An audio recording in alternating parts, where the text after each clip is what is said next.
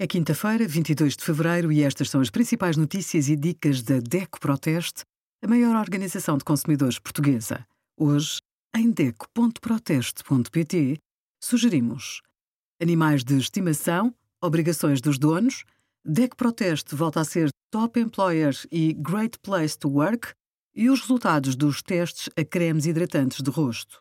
Depois do sucesso dos chats de inteligência artificial, as apps com este tipo de tecnologia também começam a ser muito procuradas. Para evitar falhas de segurança, instale apenas aplicações disponíveis nas lojas de aplicações oficiais dos sistemas operativos, Google Play para Android e App Store para a Apple.